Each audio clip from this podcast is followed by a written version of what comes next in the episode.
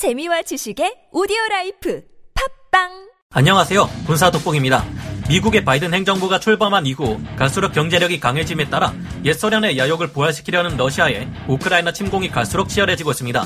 지난 시간에 말씀드린 대로 러시아는 교묘한 수법으로 우크라이나의 동부에 있는 루한스크 인민공화국과 도네츠크 인민공화국의 평화유지군이라는 명목으로 드디어 군대를 진입시키라는 명령을 내렸고 바다에서도 항공모함 킬러로 불리는 슬라바급 미사일 순양함 전단이 거침없이 움직이기 시작했습니다. 그런데 현재 이에 대한 미국의 대응이 굉장히 이상합니다. 진심으로 러시아에 맞서 우크라이나를 지키려는 의도라기보다는 보여주기식 쇼에 불과하다는 의심스러운 정황이 한둘이 아닌데요. 천하무적이라는 미 해군의 해리 에스 트루먼 항공모함 전단은 러시아 에드미럴 유스티노프 전단에 겁먹은 듯 항구에서 벗어나 북상하는 바람에 오갈 데 없이 꼼짝없이 갇혀버린 상태입니다. 미국은 러시아와의 핵전쟁에 대응하는 국가 비상 공중 지휘소 NEACP를 가동시키기 시작했는데요. 이상한 점은 미 대통령 전용기 VC-25와 이포비 나이트워치 E6B로 이뤄지는 이 핵전쟁 지휘기들의 항적 상황을 아주 자세하게 미국이 공개하고 있다는 것입니다. 실제 러시아의 핵전쟁에 대비하기 위해서라면 이 같은 면모를 보일 리 없고 항적을 드러내지 않겠죠. 게다가 미국의 바이든 행정부는 2월 16일 러시아 침공이 일어날 수 있다 경고했지만 일어나지 않았고 이에 대해서도 자신들은 알고 있었던 게 아닐까 싶습니다. 러시아 침공이 일어날 수 있다는 것을 알고 있다는 미국이 그 해당 날짜인 2월 16일자로 독일 스팽달랭 공군기지에 제34 전투비행대 F-35A 스텔스 전투기를 전개했고 폴란드 라스크 공군기지에 제48 전투비행단과 제4 전투비행단에서 차출한 16대 F-15C를 2월 14일에서야 긴급 전개시켰기 때문인데요.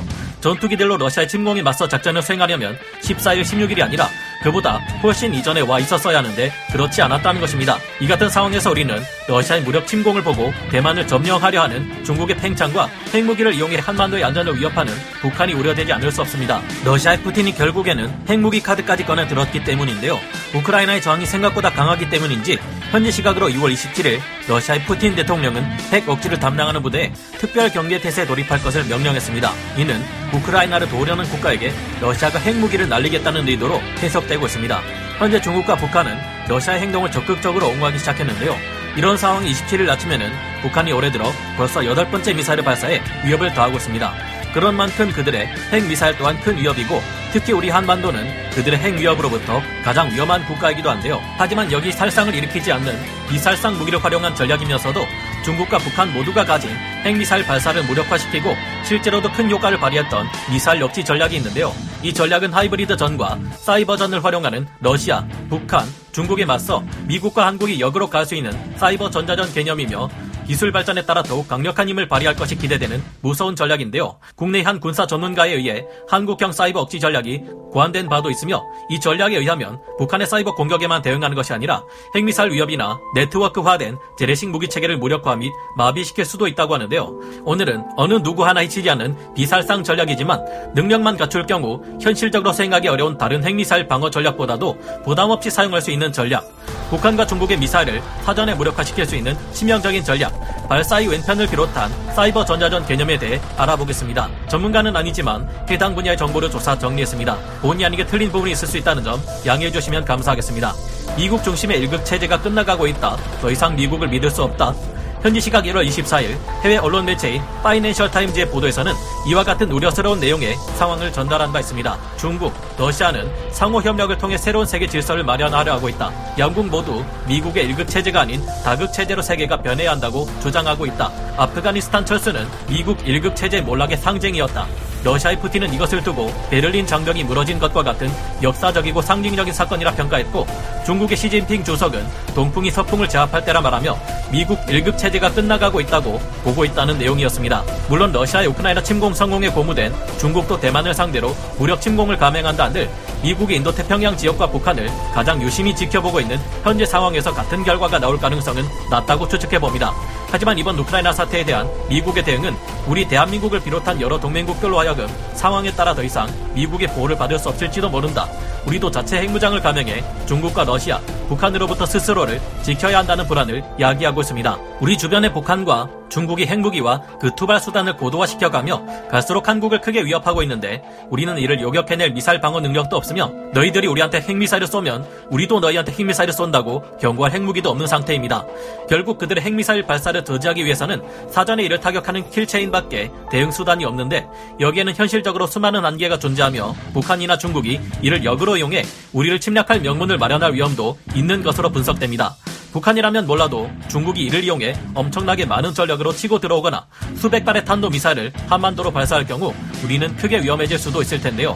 실제로 큰 위력을 발휘했던 미국의 극비 미사일 발사 억제 전략 2017년 4월 16일 고 김일성 수령의 생일을 기념해 외신 기자들까지 초청하고 대규모 군사 퍼레이드를 벌이며 무력을 과시한 북한은 미사일을 발사했습니다. 그런데 어찌된 일인지 함경남도 신포에서 오전 6시 20분에 발사된 이 미사일은 불과 4초에서 5초 만에 추락해버리고 맙니다. 이보다 앞선 4월 5일에도 같은 장소에서 발사한 미사일이 비정상적으로 비행하더니 동해로 어이없이 추락하는 사건이 발생한 바 있었는데요. 이 밖에도 북한은 2016년에서 2017년 동안 무수단 중거리 탄도미사일을 집중적으로 시험 발사했지만 8번의 시험 발사 중 무려 7번이나 실패하는 사태가 발생하고 맙니다. 이상한 일이었습니다. 이전까지만 해도 웬만해서는 성공해 왔던 것이 북한의 미사일 개발사였는데 이 같은 상황은 유례를 찾기 힘든 상황이었죠. 당시 시험 발사된 무수단 미사일들은 발사 직후 또는 발사 직전 폭발하는 등 이해하기 어려울 정도로 다양한 실패를 기록했습니다. 그리고 시간이 지나 2017년 뉴욕타임즈의 보도를 통해 그 원인이 무엇인지 세상에 밝혀졌습니다. 2017년 3월 미국의 언론 뉴욕타임즈는 미국이 발사의 왼편이라 불리는 사이버 교란 작전을 통해 북한 미사일에 잇따른 실패를 초래했다고 보도했는데요.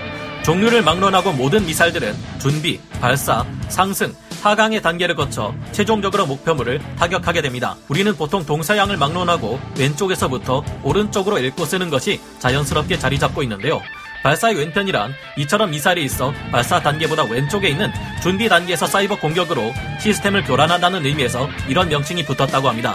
2013년 2월 미 국방부는 북한의 핵실험 이력에 놀라 발사의 왼편 개발을 시작했고 오바마 행정부에서는 이듬해 북한의 미사를 무력화하는 새로운 방식으로 이 작전 개념을 택하게 되는데요.